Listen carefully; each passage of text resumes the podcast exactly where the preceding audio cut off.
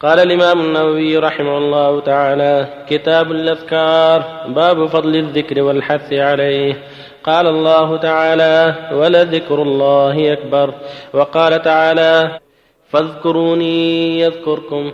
وقال تعالى واذكر ربك في نفسك تضرعا وخيفة ودون الجهر من القول بالغدو والآصال. ولا تكن من الغافلين. وقال تعالى واذكروا الله كثيرا لعلكم تفلحون وقال تعالى إن المسلمين والمسلمات إلى قوله تعالى والذاكرين الله كثيرا والذاكرات أعد الله لهم مغفرة واجرا عظيما وقال تعالى يا أيها الذين آمنوا اذكروا الله ذكرا كثيرا وسبحوه بكرة واصيلا والآيات في الباب كثيرة معلومة. وعن أبي هريرة رضي الله عنه قال قال رسول الله صلى الله عليه وسلم كلمتان خفيفتان على اللسان ثقيلتان في الميزان حبيبتان إلى الرحمن. سبحان الله وبحمده سبحان الله العظيم. متفق عليه. وعنه رضي الله عنه قال قال رسول الله صلى الله عليه وسلم لأن أقول سبحان الله والحمد لله ولا إله إلا الله والله أكبر. أحب إلي مما طلعت عليه الشمس. رواه مسلم. وعنه رضي الله عنه أن رسول الله صلى الله عليه وسلم قال من قال لا إله إلا الله وحده لا شريك له له الملك وله الحمد وهو على كل شيء قدير. في يوم مئة مرة كانت له عدل عشر رقاب وكتبت له مئة حسنة ومحيت عنه مئة سيئة وكانت له حرزا من الشيطان يومه ذلك حتى يمسي ولم يأت أحد بأفضل مما جاء به إلا رجل عمل أكثر منه وقال من قال سبحان الله وبحمده في يوم مئة مرة حطت خطاياه وإن كانت مثل زبد البحر متفق عليه. وبالله التوفيق. صلى الله وسلم على رسول الله وعلى آله وأصحابه. أما بعد هذه الآيات كلمات والأحاديث الصحيحة عن الرسول صلى الله عليه وسلم كلها تدل على فضل الذكر وأن ينبغي للمؤمن أن يعمر أوقاته بذكر الله في بيته وفي الطريق وفي سوقه وفي مسجده وفي غير ذلك. يكون يكون معمور الوقت بالذكر طريق اللسان بالذكر لأن الله جل وعلا شرع ذلك وأمر به ورسوله صلى الله عليه وسلم كذلك أوصى بذلك وحرض عليه ولأنه ضد الغفلة فالغافلون هم أهل النار. قال تعالى ولقد ذرأنا لجهنم كثيرا من الجن والإنس. لهم قلوب لا يفقهون لا يفقهون بها. ولهم أعين لا يبصرون بها. ولهم آذان لا يسمعون بها. أولئك كالأنعام. بل هم أضل أولئك هم الغافلون. المؤمن لا يكون مثلهم. يشغل وقته بذكر الله عز وجل. قال تعالى فاذكروني أذكركم واشكروا لي ولا تكفرون. قال تعالى يا أيها الذين آمنوا اذكروا الله ذكرا كثيرا. وسبحوه بكرة وأصيلا. قال عز وجل إن المسلمين والمسلمات والمؤمنين والمؤمنات والقانتين والقانتات إلى أن قال سبحانه والذاكرين الكثير والذاكرات أعد الله لهم مغفرة وأجرا عظيما. والآيات في هذا المعنى كثيرة الحث على الذكر والترغيب فيه. وقال عليه الصلاة والسلام كلمتان خفيفتان على اللسان. ثقيلتان في الميزان حبيبتان إلى الرحمن سبحان الله وبحمده سبحان الله العظيم. ينبغي الاكثر منهما سبحان الله وبحمده سبحان الله العظيم. وقال عليه الصلاة والسلام أحب كلام الله أربع.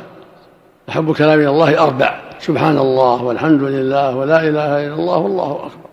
هذه أحب الكلام سبحان الله والحمد لله ولا إله إلا الله والله أكبر. وقال أيضا عليه الصلاة والسلام الباقيات الصالحات سبحان الله والحمد لله ولا إله إلا الله والله أكبر ولا حول ولا قوة إلا بالله. ويقول صلى الله عليه وسلم لا أن أقول سبحان الله والحمد لله ولا إله إلا الله والله أكبر. أحب إلي مما طلعت عليه الشمس. هذا فضل عظيم خير كبير. ويقول صلى الله عليه وسلم من قال لا إله إلا الله وحده لا شريك له له ملكه وله الحمد وهو على كل شيء قدير في يوم مئة مرة. كانت له عدل عشر رقاب يعني يعتقها. وكتب الله له مئة حسنة ومحى عنه مئة سيئة وكان في حرز من الشيطان يوم هو ذلك حتى يمسك. ولم يأتي أحد بأفضل مما جاء به إلا رجل من عمله. ينبغي الاعتياد هذا ينبغي أن يحافظ على هذا. مئة مرة كل يوم لا إله إلا الله وحده لا شريك له. له الملك وله الحمد وهو على كل شيء. وإذا قال في الصباح يكون أحسن حتى يستوفي اليوم كله. يقولها في الصباح حتى يحصل له. السلام في هذا اليوم كله. ومن قال سبحان الله وبحمده في اللفظ سبحان الله العظيم وبحمده مئة مرة حطت عنه خطاياه وإن كانت مثل زمن البحر. هذا في فضل التسبيح أيضا. سبحان الله وبحمده سبحان الله العظيم. قال سبحان الله وبحمده مئة مرة. في هذا الوعد بتكفير الخطايا. وهذا عند أهل العلم مقيد باجتناب الكبائر. مقيد باجتناب الكبائر.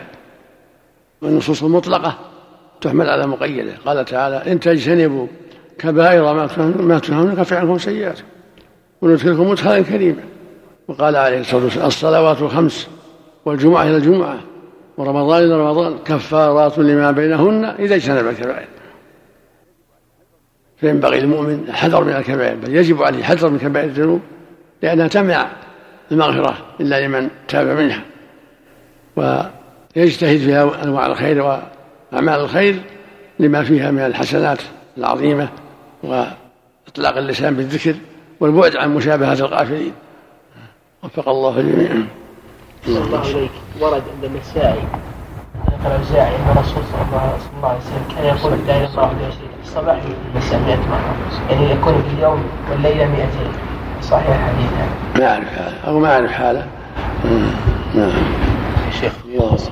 بحديث عائشة في كلام ابن حجر. الحديث الصحيح كان الرسول يذكر الله على كل أحيانه كما روى مسلم في الصحيح من حديث عائشة رضي الله عنها وأصله في البخاري. كان يذكر الله في كل أحيانه نعم. وفي كلام ابن حجر على رواية ثم غسل رجليه في حديث عائشة. غير غير الساعة نعم.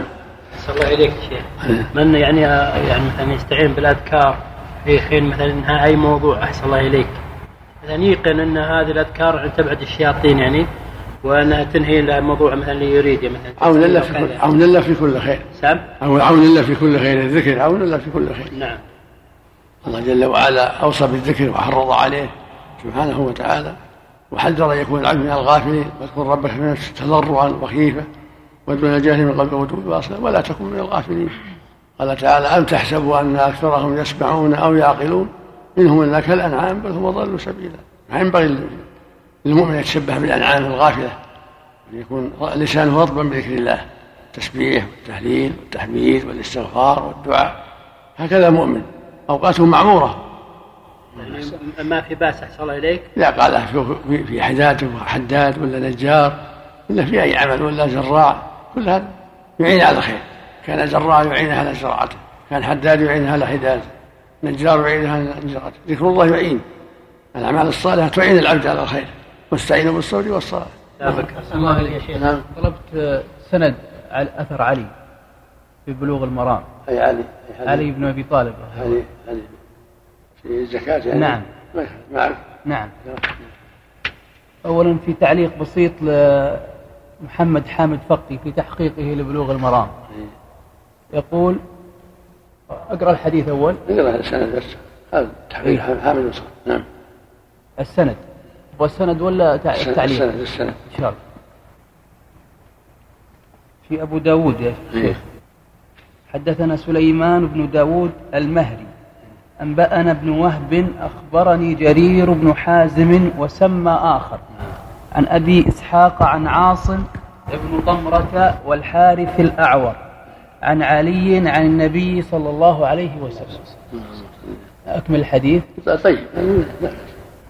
ببعض أول هذا الحديث قال فإذا كانت لك مئة درهم وحال عليها الحول المقصود هي ابن إسحاق في العنعنة لكن مرفوع الموقوف الموقوف في حكم مرفوع يعني لا يقال من جهة الرأي.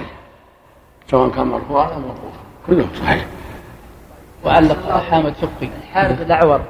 ضعيف لكن مع عاصم ضمره ضمره مع عاصم ضمره لا بأس بالنسبة للتحميد أو التسبيح. بعض الناس يعملوا سبحة آه، يعدها ألف أو ألفين كذا. هذا لو لكن لا بيديها أفضل. بالاصابع أفضل. وإن سبح بسبحه ولا بنوى ولا بحصى ولا بفصام ما في بأس. بالنسبة للحصر لكن ألف. بالاصبع بالاصابع أفضل كما كان النبي يعد باصابعه صلى الله عليه وسلم. صلى الله عليه وسلم. وإن عدها بعقد أو بحصى أو بسبحه ما في بأس. الأمر واسع. آه، بالنسبة لل- الأصابع أفضل. بالنسبة للحصر ألف ألفين هذا لو يبغى يسبح مليون يجلس يسبح مليون. جزاه الله خير. يبغى يسبح مليون جزاه الله خير. في المسجد الله النبي صلى الله عليه وسلم ولا بيأتي أحد بأفضل من- مما جاء به إلا رجل عمل أكثر من عمل. جزاك الله خير. في المسجد الله في المسجد ولا في البيت ولا في السماء ولا في الأرض. صلى الله عليك روى ابن الاثير في جامع الأصول. ان الشيطان خانس على ابن على جاثم على قلب ابن آدم فإذا ذكر الله خنس. طيب نعم. الوسواس الخناس الوسواس الخناس قبحه الله.